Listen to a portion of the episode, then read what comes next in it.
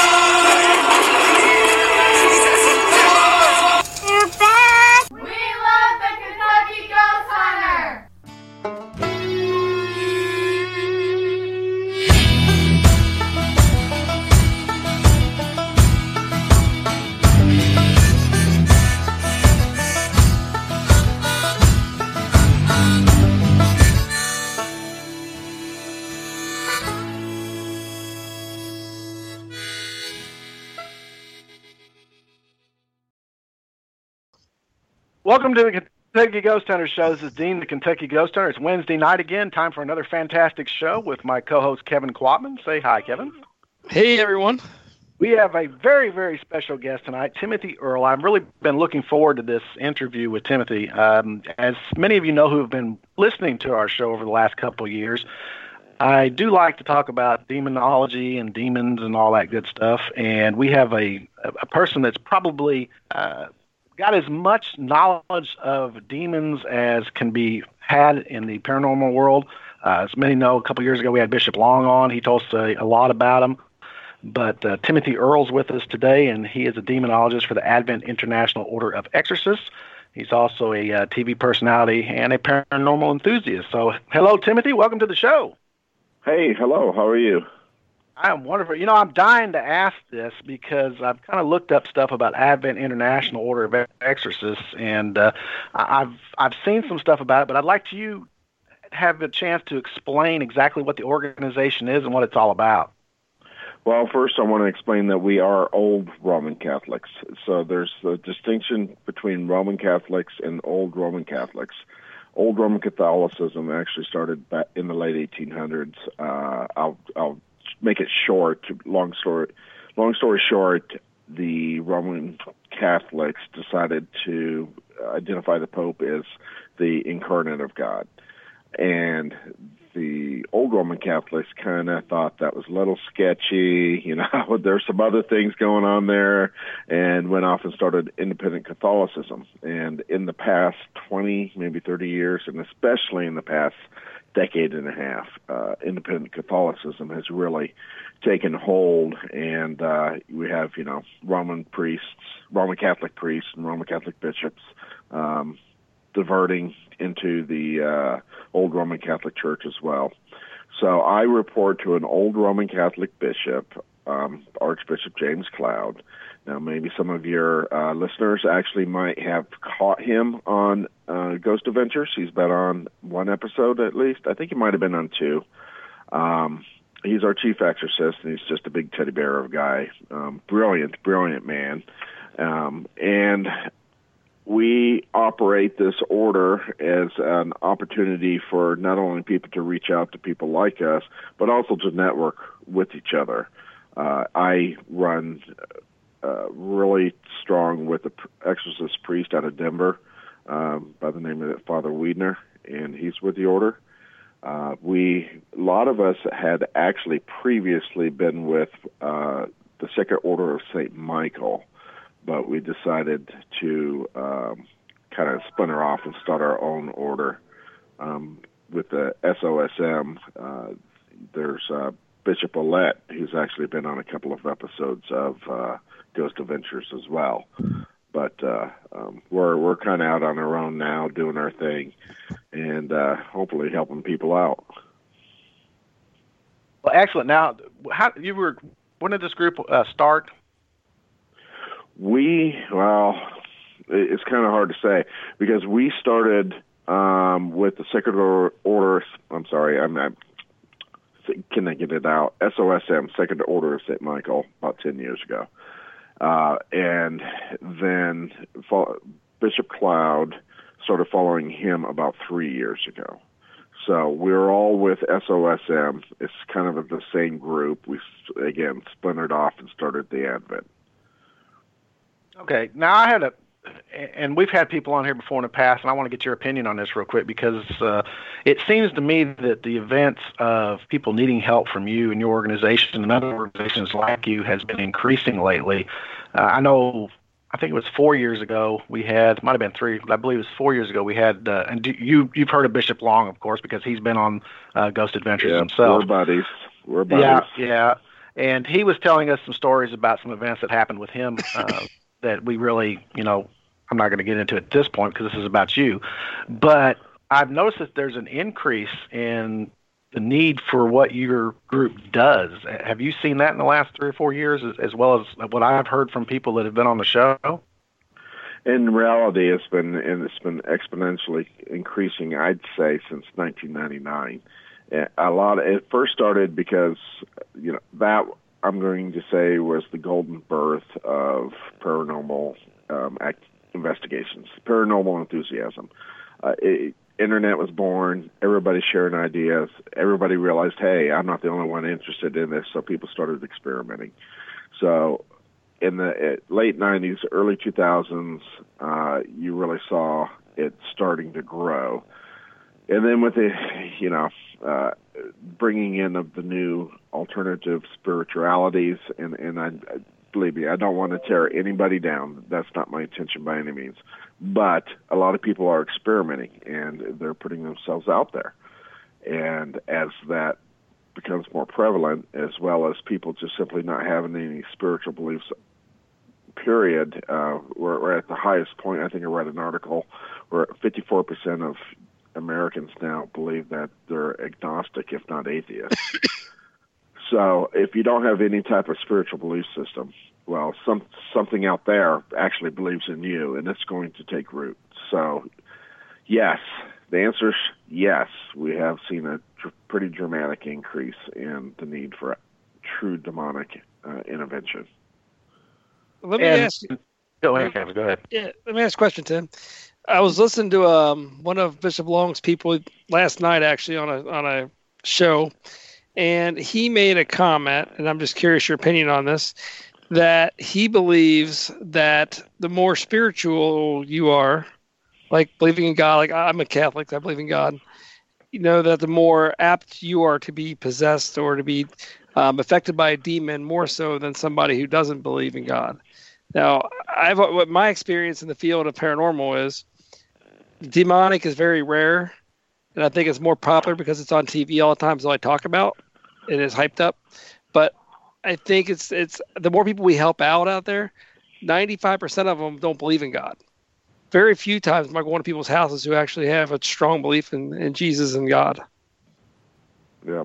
yeah. Or they say they're Christians, and you ask them about that, they they can't define it. So I disagree with Bishop Long. I, I'm not sure what his experiences are. Uh, I, but I do think that, uh, in fact, look, in the book of Matthew, you're specifically told that once you rid the demon, you have to clean your house, which is a metaphor, or the demon's going to come back with friends.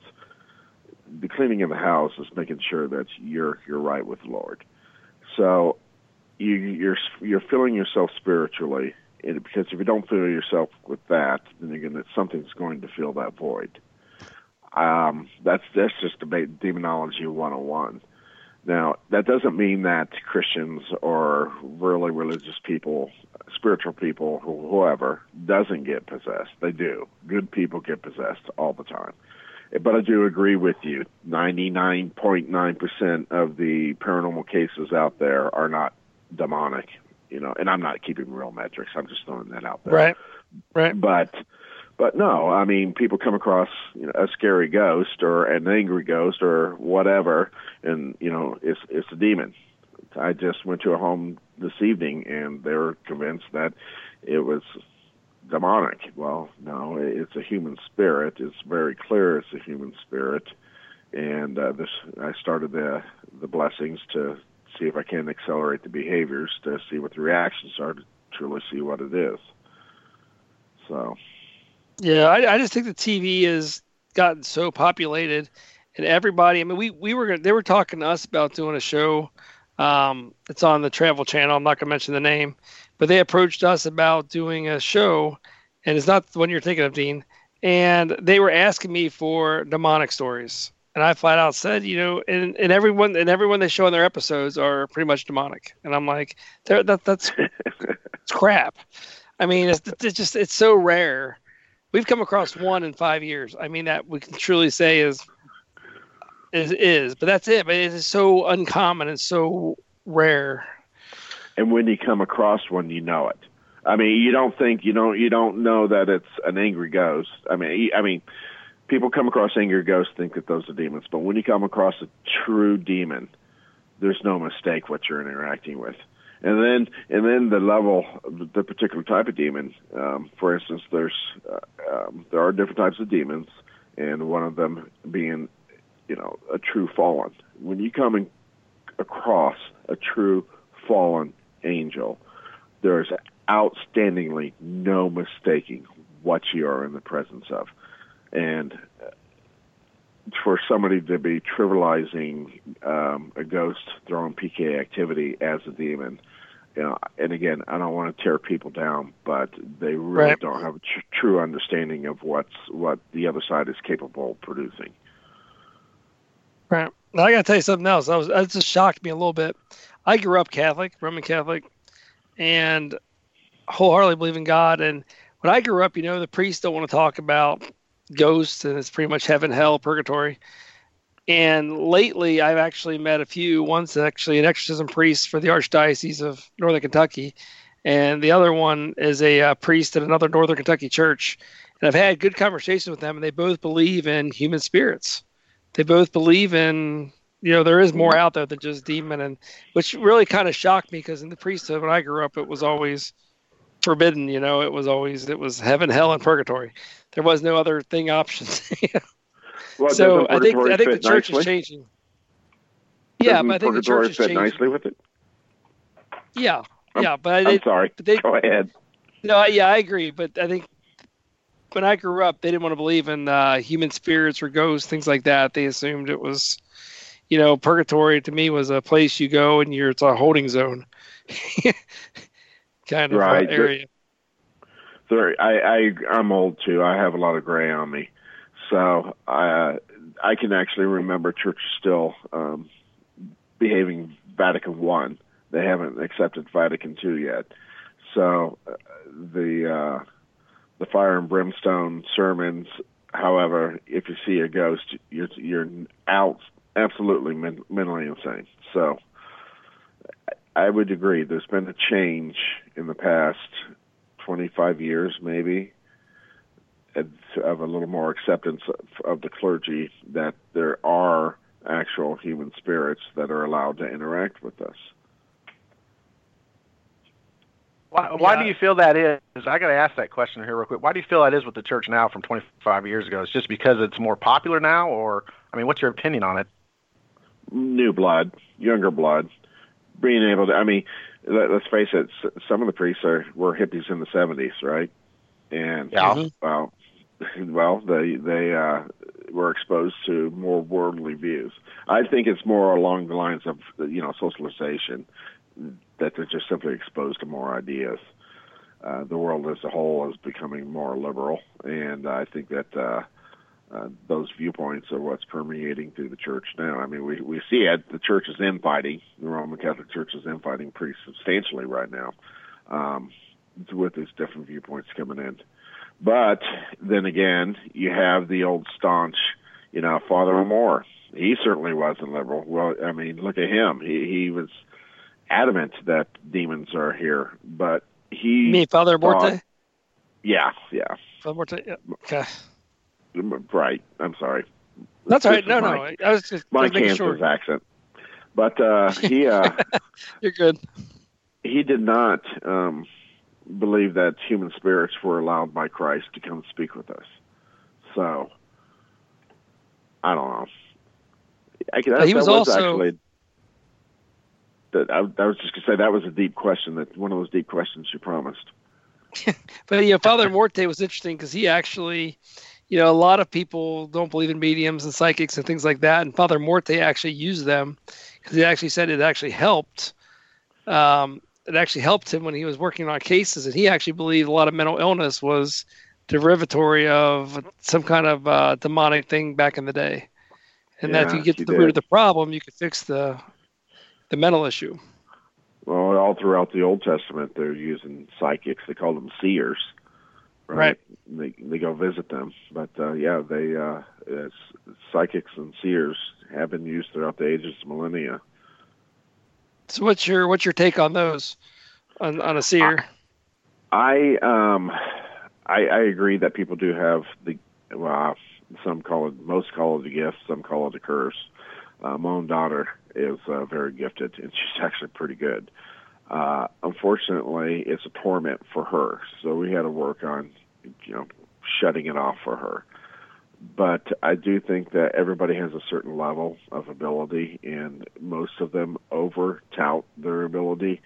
Um, moreover, because the other side is specifically um, consistently tricking and lying, and presenting themselves however they want to present themselves. And if you don't have a baseline of being able to command uh, the truth and discernment, then you're not going to get it. You know, I, I, I love that show. What is it? Uh, are we allowed to say names of TV shows? Sure. Yeah, sure. The Dead Files. Yeah, Amy Allan. Oh, I love I love to watch the show. I think that she's probably one of the best psychics I've ever seen out there. I mean, I don't think anybody could pretty much argue that. However, how many think about this? How many of those spirits that she's encountering are presenting themselves as something known and that was there, but they actually weren't. You know, they're saying that they're this mother, but they're actually not the mother. They're some other un- inhuman entity, for instance. I mean, how, so I weight psychics by what I perceive as the possible abilities: eighty percent, seventy percent, fifty percent. Usually, the ones I interact, you know, and everybody is it's so fun. And I think you guys can agree. When you come into to a new client, you walk into a home. Somebody in there is going to immediately say, "Well, I'm sensitive. I have been all my life." Right?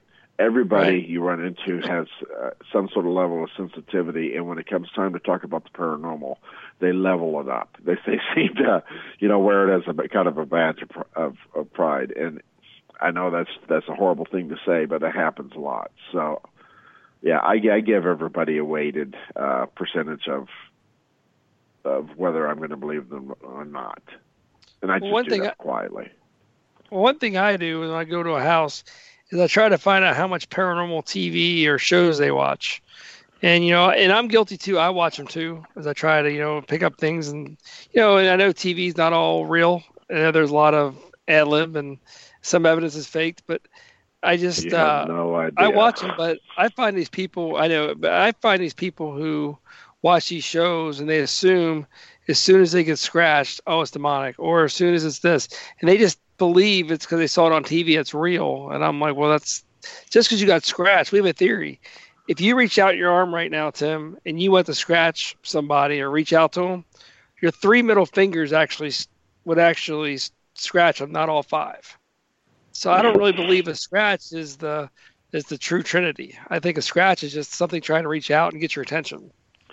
Yeah, I don't. I I I, I think you're a pretty brilliant man. I don't know if Yeah, anybody's that's- ever told us that before, Kev. That's recorded. It's an iHeartRadio, right? yeah, Yep. it's iHeart radio. It's got to be true, then, right? You're brilliant. That's gotta be real. It's got to be real. Timothy, let me go back to something here that you said, and because I kind of listen in and, and uh, I, I I pick up on what you said, but when you were talking about um, the, the other show there, um, one of the things that you picked up on that I've watched on a lot of the shows is when she goes into a haunted location, it's just 99% of the time it's just not a spiritual thing. There's a lot of little creatures running around, and, and she explains all this. Do, do you, in a true haunting, is that common, or is that just something you think it goes with the show? I think that there are more inhuman entities out there than we understand. Um, I don't have pers. I, you know, I, I'm about as psychic as a rock. Um, I'm sometimes accused of being an anti-ghost, but um, I know that I can only speak for one of the ones I trust the most. Of course, is my daughter. So she has seen little creatures and odd creatures in and out of the ears and have described them to me. And typically when she's, I used to take her with, of course, um, but when she saw them, it would be a case where somebody has opened a door to the other side. It wasn't a case of just a haunting of a previous resident or, or a loved one coming back to visit or, you know, it's something of that nature. It, it was always in relationship to a door being deliberately opened to the other side to allow to deliberately allow something to come in. Like an interdimensional being. Correct. There you go. There you go. Yeah.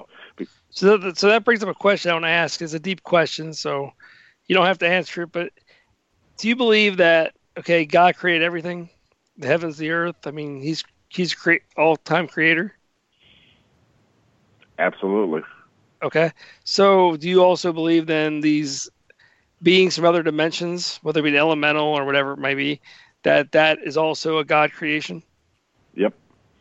Yeah. I, no. I, now no? there's caveat there, but but go on. No, I was just curious. I, I believe that God created everything. I mean, I think God created other dimensions. I think He just didn't create, you know, us only, and that was it. I think there's other dimensions that he's also been created. But like you said, when a portal's open or a vortex, if somebody's done something they shouldn't have done, like a lot of these public locations have, it draws them in, and then they're. I don't necessarily think they're all evil. I think sometimes they're just they're just confused, don't know why they're there. Okay, I, I you said something I want to come back to, but but let me Yeah. let me.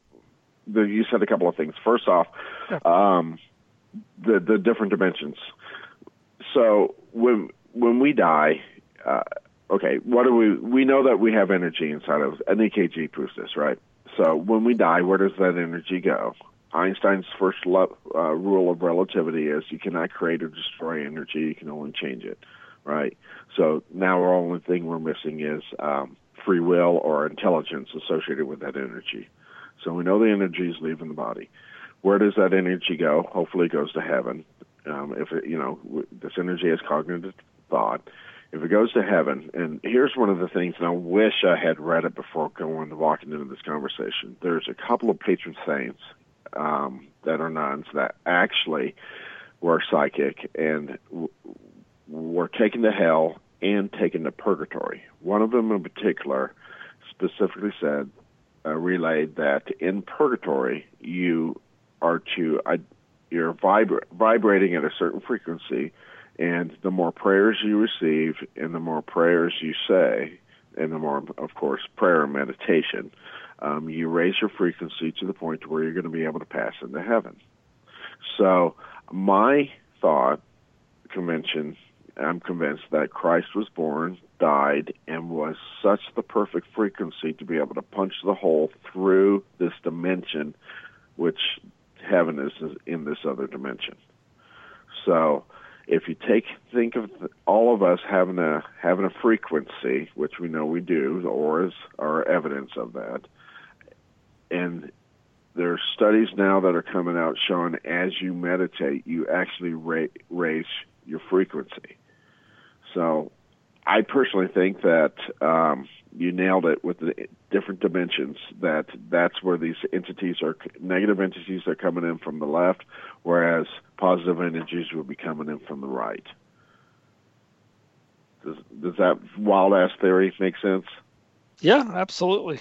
Well, I like the theory too, but uh, then let's go back to spirits, the, the ones that do not pass on. Are, uh, why are they still here? I mean, if they, if energy, it, our bodies are energy, and it, once we die, our energy goes out, and it passes into another dimension, or it goes to purgatory or something. What keeps the spirits here that we call ghosts? they are neither um, they're vibrating at such a frequency, uh, kind of like a drone hovering at a certain certain height. That you, you zip it up, it's going to go up. You t- shut it down, it's going to drop. Uh, that's that's the way I ima- can imagine it. And again, this is a theory. I mean, how could you really can't prove this in a sense, but I like your theory though, so that's why I'm asking. It, it makes sense. So one of the reasons why I have this uh, theory, and again, it's a working. One of the I, I I'm chasing after a particular demon. Um, it harmed my wife. It's one of the reasons I got into this to begin with. Um, and most refer to the demon as Hat Man, but there is um, a true. Uh, most re, the shadow persons presenting themselves as Hat Man aren't necessarily what I'm looking after. There's one that will look like that on occasion, but it's a true demon. I was on a case in Catoosa, Oklahoma, and this particular demon actually tr- introduced itself to us.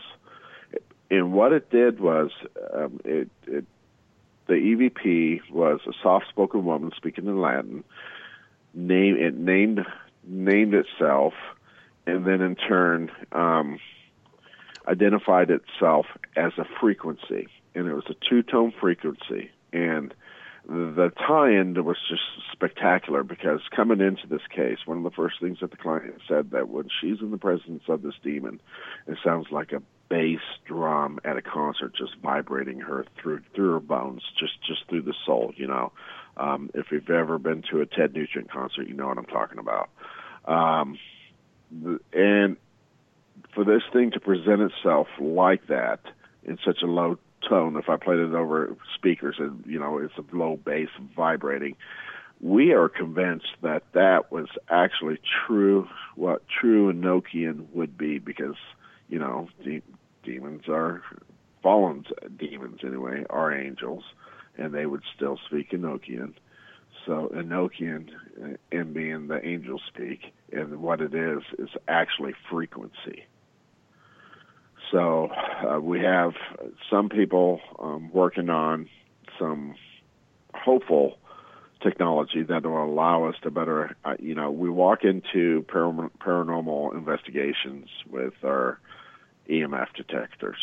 Um, those they're really not EMF detectors; they're electromagnetic radiation detectors. You're detecting radiation. You don't know what frequency it's at. It's an extremely wide bandwidth. So we're trying to introduce that uh, device, devices to be able to identify the specific frequencies as these things interact with us to see if we can better pinpoint. I mean, just data points at the end of the day. We're just looking for data points. Boy, that was a mouthful. I don't know how I got off going all that direction. I, I, Well, it- you, you said last week you, you had trouble getting people to talk, so I, I, I guess I took it to heart. well, it's going to bring up another question for me because we mentioned portals before. Now, do you do you think there are portal portals, or are these things that are coming Oh, from this God. other dimension? uh, Are they just able to do the frequency to get through? I mean, are are we actually able to open the portal, or are we just uh, summoning people from the other dimension to have the ability to come across? Yes, all the above. I mean, I, I, I'm, I'm, I think that we try to put so put things in this a box way too much. I, um, why why can't it be all all the above? So we do know that people deliberately open portals for selfish reasons, right? Um, Now, now I got to ask something. Timmy, let me ask you something because we're in por- portals. We've got people out there doing crazy things in investigations that they're learning it through TV. And my, my philosophy on TV is that it was both good and bad because it brought more uh, awareness to the paranormal world, but it also brought more harm because you got a lot of people out there that are doing things by reality TV standards without learning the process of the proper way to, to react with paranormal. But somebody like that, how in the world could they open a portal? well, they pull up something that they read on on online and they start following the instructions. I mean, how many people look at Zak Bagans and think that the best thing that that you could ever do is go in and start yelling at a ghost? A lot of them do that. A lot of them. And uh, unfortunately, at, at the end of the day, they just don't um, have the ability or understanding to shut it down when it starts getting out of control. You know, I think that that's probably the biggest danger. Uh, you know, you can protect yourself, but if you don't know how to shut it down either, you, you You'll- release something. You also have, you know, witchcraft and Wicca.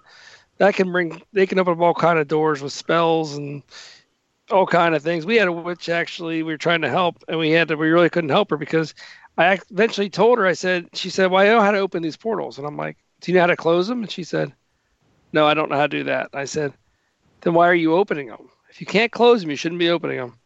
So you know, we were able to close what we she had there, but that was you know, but we I can't help her any more than that. I know she's going to keep opening them back up because she's going to keep playing with Wicca. So Yeah, that's the problem.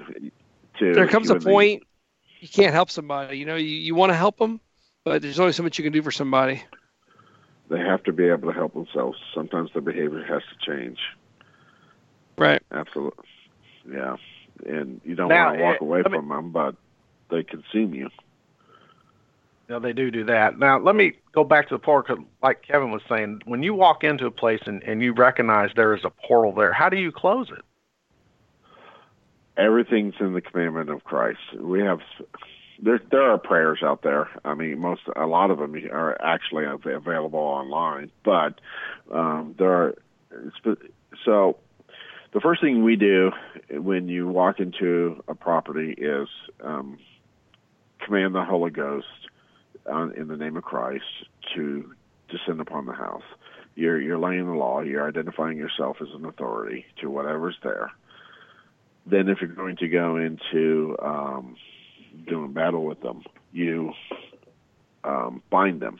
So, what is as bound in heaven is bound in earth. So you you bind them. The same principle goes for for portals. You know, what is bound is heaven, bound on earth. You bind the portal, and once you bind the portal, identify yourself as an authority. Then you com- simply command it closed. Now we, um, uh, I I don't know we, but I call on Saint Michael as well to post a s an angel there to make sure that it is closed and to actually take care of anything that may come through. You know, I, I feel it does good. Um, I found a recipe that works well for me, and uh, it's it's worked well for others um, that I've been trying to help. I'm gonna. I'm. Go ahead. Let me ask one more question here, Kevin, real quick before we yeah. get off it. Now, I'm going to ask you a hard question, and if you don't want to answer it, you don't have to. but we have had different people on our show over the years that have um, made comments that they can adapt how they deal with the spirit by the religious belief of the person that is in the situation at the time. In other words, if they are Wiccans, they can use a Wiccan belief to, to disband spirits or demons. If they are um, atheists, they can use different means and, and to do the same thing. Now, is your philosophy? I mean, can, you're basically Catholic, and I understand that as far as the process do you use. But when you go into a situation where somebody doesn't believe in in Christianity or something like that, uh, do you keep with the same principles? I guess is what I'm asking you, or or is it possible to use other principles to do the same thing? No, I don't change. Absolutely not. I and I and I. I'm really disappointed to hear what hear what you're saying because at the end of the day, demons don't want to be found, right? Right. Correct. They don't, want to know, want everybody to know that, about their existence and what they're truly up to. So they'll, if they have an opportunity to get somebody to stray away from Christ by going quiet because that they've heard some um, prayer that's uh, un- anti-Christ, I'll just say, um, then they'll do it. Well, now that Dean stole my question, Sorry about that, Kevin.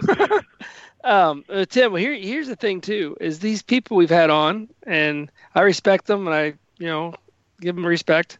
But I'm like you are. I believe in God, and God created everything. God can take take anything.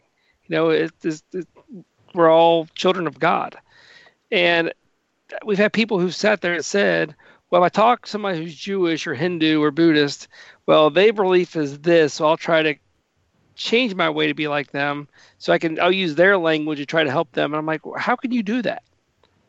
You know, if if you shouldn't have to. And then they're also saying to me like, well, if you're atheist and they don't believe in God, well, God can't help them anyway. I'm like, what do you mean? God put them here. God can still help them. But these people yeah. believe people out here we believe a lot of them believe that if you don't believe in God, then your Catholic religion, your Protestant religion, whatever your your belief in God is not going to be able to help these poor people, and that's what they truly believe. Am I right, Dean? No, you're correct. They they and and like uh, Kevin said, we respect every one of them. Everybody has their own beliefs. This is the United States. You're able to believe what you want. Yeah. But they have come out and said that the only thing that gets rid of these individual demons or whatever it is is just basically faith. They can do it themselves based on whatever religion or whatever belief they have. So I kind of wanted you to comment on that about the in a more elaborate form if you can, if it's not putting you on the spot too much, Taylor. No, I you know. Uh, I, I understand what you're what you're saying, and I come across it a lot. Uh, the truth of the matter is, even if you're not helping an uh, individual at the moment by delivering them from whatever is afflicting them, um, whether it be demonic or not. But if you go in with your belief system, stay true to it, and you're able to bring them relief, they may not, you know, run out to a church the next day. They they may not, you know, convert uh, their children or baptize their children, you know, a week from then.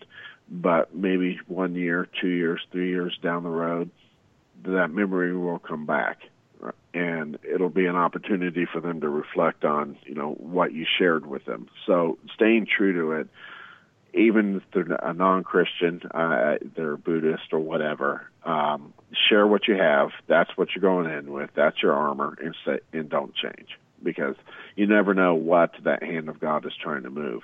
As far as those who want to um, change to the people's belief systems, well, then they have no belief system themselves. They're absolutely not commanding anything on the other side to do whatever. They're they're fooling themselves. There's, if you don't have a root baseline belief, then you have no authority. Now, I of course believe in Christ, and I believe that is the authority. Now, it doesn't mean you can't interact with others of different belief systems. You spoke perfectly that you know everybody has a belief system. You respect them. You don't tear them down for tear them down for it. But you know, Native Americans they're a very spiritual person, and if only on three occasions did I ever think that I needed to reach out to a shaman to get their opinion because of something that was being presented to me um, at a site that was out on land and um, they might have some insight as to what their experiences were. I take their information and I put it into my blender with my belief system and end up with my outcome. But um, to receive their uh, um, ideas, absolutely, I'll listen to that. But on the other hand, um, it, it, this goes back to uh, I'm always in trouble, guys. I don't know if you knew that or not, but I'm always in trouble. I'm oh, always challenging bishops, priests, arguing with them. Yeah, um, I argued. I argued with Bishop Long and Chip Daly, but anyway, the there was a um, voodoo priest, um, a, a true voodoo um, priest that friended me on or connected with me on LinkedIn, you know, and I I I love everybody. I'll connect with everybody. Well, Archbishop File saw that and started quizzing me, kind of like what you guys just did. What the hell am I going to do? Heck, he says, of course I do. Um, what the heck are you going to do with the um, a relationship of that nature? Well, I think that you can always learn something from somebody because they have their experiences, whether you believe, whether it fits your belief system or not their experiences are theirs, and their definition was based on what they experienced. So, again, that's going to yeah, that's going to bring up something else. I'm going to kind of mention. It's another hard question because in Christianity and Catholic, Baptist, whatever it is, we all believe in Jesus, and we all believe, you know, that once we die, we're going to either go to heaven or hell, so forth and so on but they actually every religion has a different belief on how that occurs. So I guess being that you're based mainly in, in Catholic uh, beliefs as far as when you deal with entities that we're discussing, is there a difference in how they're dealt with if they're not from the Catholic religion to you, or does all of the Christianity in a nutshell work the same way? And that was a hard question, I know. It actually was. Uh, you know, I've always approached it with with um, Christianity. I, with all things being made of God, and all things allowed by Christ, I have to stay true to that. I have to say everything is going to fit within that. Now, I do believe that there are entities that were made or being made and created that are not in the Bible defined by Christianity. Maybe that's what you're looking for. So the um, kind of like those little beings you spoke about. Well, you know, they're not true demons. So what are they? They're not in the Bible, so they shouldn't exist, right? Well, they do. So where do they come from? Well, I believe it's of God and within the commandment of Christ, but yet they're there. Um, there mm-hmm. may be, you know, the, I believe that the Wendigo is, is probably a true creature that Native Americans experienced. Well, they didn't know about Christ. I do believe that God reached out to them through, through a way that they could understand, but at the they came up with the Wendigo, and and again, I have no reason not to not to doubt them, but that's not a Christian I, deity or a Christian um, spirit or demon. So, does that answer your question, or did I go off on a deep end? No, well, you didn't go off on a deep end, and you kind of did answer it. I, I guess in a nutshell, and I'm not when I say this, please, uh, listeners, I'm not saying this to pinpoint anybody, but let's just say there's a difference in a Baptist and there's a difference in a Catholic if you go into a situation and you have a Baptist minister and a Catholic minister uh, going into two se- separate situations, do you believe? And this is just your belief. I want everybody to understand it. It's not anything else. But do you believe that the Baptist would fail doing what you're doing, or if he's not Catholic? So let's just go with Protestant. How's that? All right, let's do that. Yeah, so baptism is, is a part of is Protestant as well. So Protestant, Protestants typically don't believe in ghosts. They're, they're very rigid in that um, if you see, because the Bible specifically tells us that you're not going to be interacting with spirits, not, and therefore, if you see one, you need to to apply discernment to identify what it is. So there's a lot of reasons um, biblically to not believe in ghosts, and that's the way the Protestants um, mainline mainstream are. So the question is, would they do better? Um, I'd say for the most part, most of the Protestants out there would not, because if they came across with something, uh, they would not try to discern what it is. They would immediately go into rejecting it, um, believing that it was a demon, and we already had that conversation, right? So yeah. there are some really good exorcists out there that are Protestants, though, um, I, I interact with one on social media often, and I, everything the guy says I think is spot on. We have one here locally um, in the middle of the U.S. that uh, is well known. Uh, I don't know if he's really good or not. Uh, there was a case where he was starting to interact with a young woman, and three days later she goes off and beheads somebody. So he became really um, kind of a household name real quick but I don't think that that was his fault.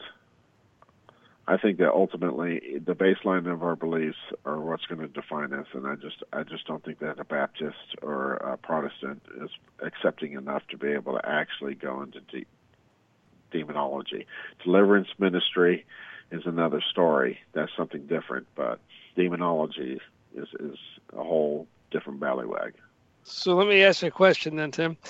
I grew up Catholic and um, I actually I'm more Protestant now. I actually go to a Protestant church, and I actually I won't mention names, but um, we actually have a Protestant pastor who actually has studied demonology and actually is very knowledgeable and very helpful. But um, when I grew up Catholic, it was always they don't believe in ghosts. I was always a weird child. You know, I believed in the stuff. People didn't grow up, they believed in they believed in angels and demons, and that was it. There wasn't such thing as a ghost in the Catholics. Is that not true? Mean, that's how I grew up in the Catholicism. That's what they always taught us. Every every Yeah. parish is going to be different. I mean, you- you're talking about the priest being the personality of the parish. I and I'm so there's a the Oklahoma. I'm sorry, the the diocese of Tulsa. Um, the a couple of years ago changed bishops. You know, when a bishop gets to a certain age, he'd be they retire him to become an archbishop, and a younger fresh blood comes in as a, as a bishop to take the diocese. So the previous bishop had three exorcist priests, that very good. They wanted to start an order, and he had blessed them, and they were in process of working to get it together. Uh, they were in process of defining it. Well, the um, archdiocese decided to retire this bishop, um, and the new bishop came in and doesn't believe in demons. He's honestly, uh, if you listen to all his sermons, I think I'm convinced that he thinks the Bible is a metaphor. Just the whole thing's a metaphor for living, and he quells the ideas of uh, having an order of exorcists under, you know, associated with this diocese. He stopped allowing them to provide exorcisms. Uh, I used to have a relationship with one of the exorcists. Um, I was, he was, they were told not to have a relationship with me anymore. Uh, I've never been so busy down in that area now with this new bishop. So, I, you were just in an area. It, it has to do with the clergy that you're interacting with. My Yeah, well, experience growing up, growing up Yeah, is that we did believe. And the reason I say that is we'll post things on Facebook, and probably 98% or 95% of them in Cincinnati people are Catholic, and most of them won't like our stuff. But then they'll see me in person, like, "Oh my gosh, I like seeing your posts," and they, and they start asking me questions. But it's like they're afraid to they're afraid to like it because they're afraid to somebody's gonna say, "What are you liking that for?" But It's like a don't you find secret a secret passion. Don't you find that with uh, that just most mainstream, especially at a party, you go in, everybody's teasing you about your hobby or whatever you're doing, and but yet the the biggest bully catches you outside alone and says, "Hey, psst, I got to talk to you." That's true, isn't it? so, Yeah. Timothy, look, we, we've got 10 minutes left, oh, probably about 13 minutes left. Tell me how you became you. How in the world did you get into this? Well, I earlier mentioned that my wife was being afflicted by a demonic entity that, um, and we we were trying to have a large family and had, um, unfortunately, about 14 miscarriages before um, the doctors decided that she just can't have children. So I did not recognize it at the time what was going on. She described it to me, but uh, you know, I I just thought maybe it was the hormones. I don't know what I thought. So then we started uh, fostering children to fill that void, and you know, one of the easy ways to entertain foster kids is take them out to a local haunted locations, and I'm doing air quotes, right? Um, and with flashlights and recorders and blinky things and ooh and ah. Well, we started getting responses. and We started having experiences. So I started looking, reading into it. This this was this was, this was the mid '90s, right? Before you know it, it was cool when we were all geeks. Um, but somebody mentioned it to the, my local parish priest, and he wrapped his arm around my shoulder and says, "Hey, come with me." So it's been kind of downhill from there. That's how I So- originally got into it. What what kind of training did they did they put you through? Because every, I've talked to, I'm gonna put quotes around this demonologists from every area you could think of, and they have all some of them, you know, correspondence courses, and they're demonologists, blah blah blah. But I know that you've been through more of an extensive training. Am I correct? Well, I don't know about it. Honestly, I'm going to say no. So I went through a two week training out in Connecticut, um, demonology course, uh, you know, exorcism course, whatever you want to call it. Uh, but moreover, it's mentorship. So I have um, bishops and uh, a couple of bishops and a couple of priests that have mentored me moreover. It gave me access to uh, reading materials that most people wouldn't have access to. Um, I think the biggest uh, biggest train um, influence I've had is is the mentorship. Once a year, um, we kind of come together as a group, and whoever can make it, and we practice.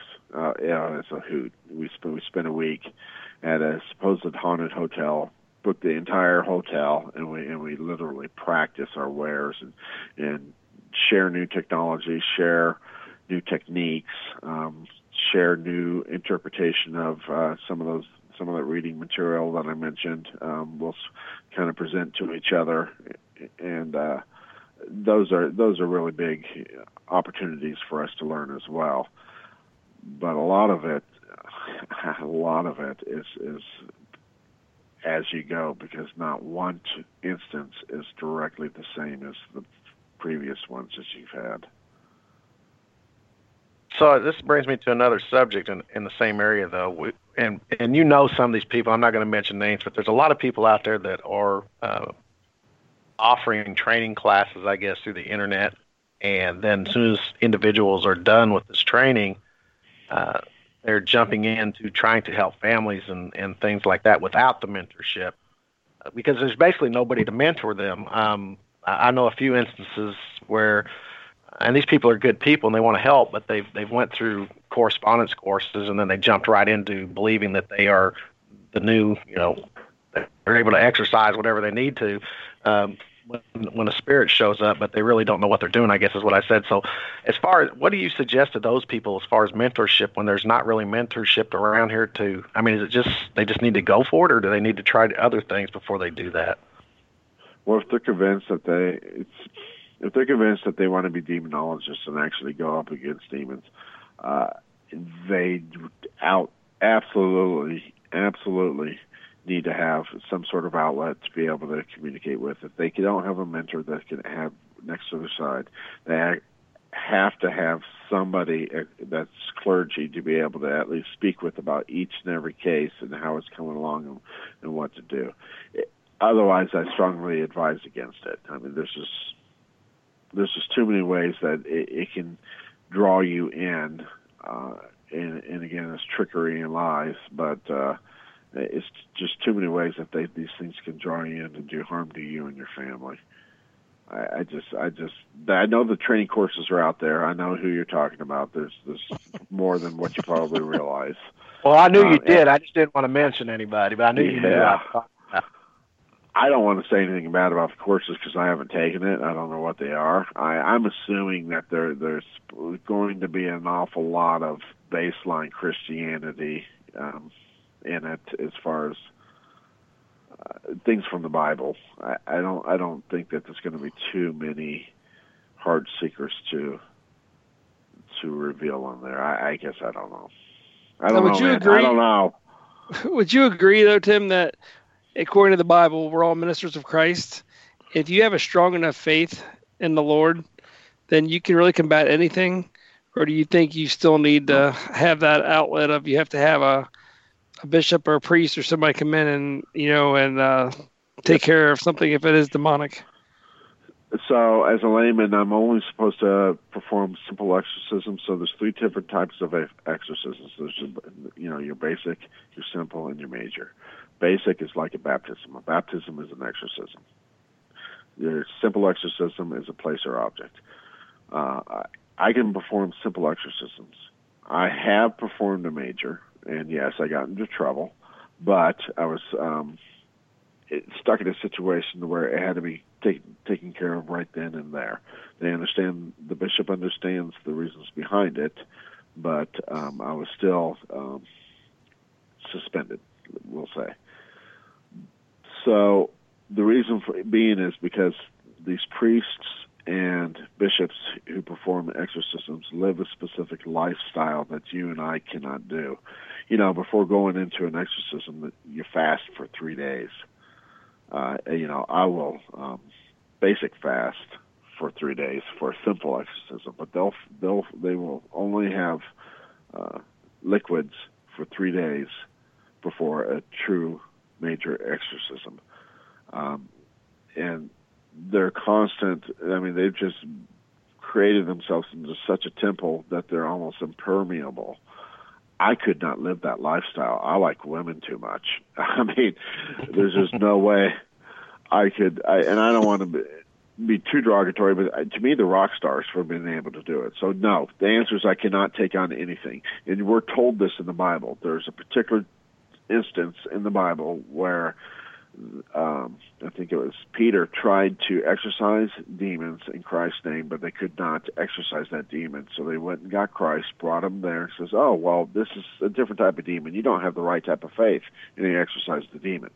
So we're told we we it's very difficult for us to have the complete faith to be able to exorcise every demon out there.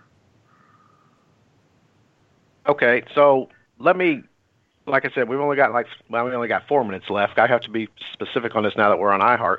But if I am new to this industry, and and believe me, if I would go into a situation right now, I couldn't tell the difference in a demon and a regular spirit either. But for these people, and for me, and for people that are in the paranormal, you mentioned it before that you can tell the difference in an actual demon and an actual spirit. And a lot of people are assuming at this point that the spirits they're dealing with are demons sometimes, and you said, like you said, they're just mad spirits. Kind of give us a quick three minute or less synopsis on exactly what a demon is and how it reacts. So a demon is bound by the truth when commanded. The and again, you're commanding in the name of the Lord. A human spirit isn't necessarily. There's one indicator. Uh, another indicator is um, when you're commanding these these spirits um, in doing it again with with the authority.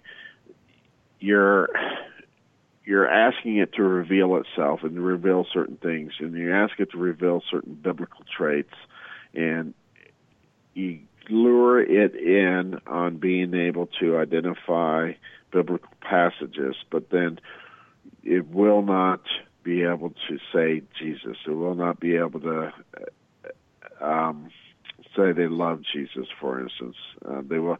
Most of them won't even say Jesus. Period. I mean, any reference to Jesus, any reference to Mary, any reference to any of the holy saints, um, they struggle with. A human spirit will not struggle with that whatsoever. Of course, this is also by the time you, you've got them um, interacting with you. If you're not, they're not interacting with you through your uh, equipment, and they're interacting with you through your psychic that you have. Um, but moreover, it's you laying the law. Um, and commanding the truth. Does that make sense? Yep, it does. It is. All right, we got about a minute left here, Timothy. Tell us, tell everybody how to get a hold of you, partner, if they need to talk to you. Well, they can go to the Advent International um, Order of Exorcists on Facebook. That's probably the best way um, because I'm sure that you have people all over. Um, we have people all over, and I might not be the right one to help you, but there's somebody else there. So uh, I'll request to go in front of the chief exorcist, um, Archbishop Cloud, and uh, they'll find somebody who, who should be able to get what you need. Hey, Timothy, I appreciate you being on tonight with us. Yeah, thanks, Tim. I appreciate appreciate Yeah, no you letting me ramble. Ramble like Wow, an you old did a man great tonight. job. You did a great job. Yeah. You did a great job. Hey, folks, if you want to check out our website, KentuckyGhostHunter.com, you'll find out upcoming guests. Also, we are on Facebook. You can find us on the Kentucky Ghost Hunter Show, the Kentucky Ghost Hunter Group, and just a plain old page, Kentucky Ghost Hunter. So until next week, this is Dean, the Kentucky Ghost Hunter with Kevin Quatman, saying good night, and we'll see you next week, same time, same place, same channel.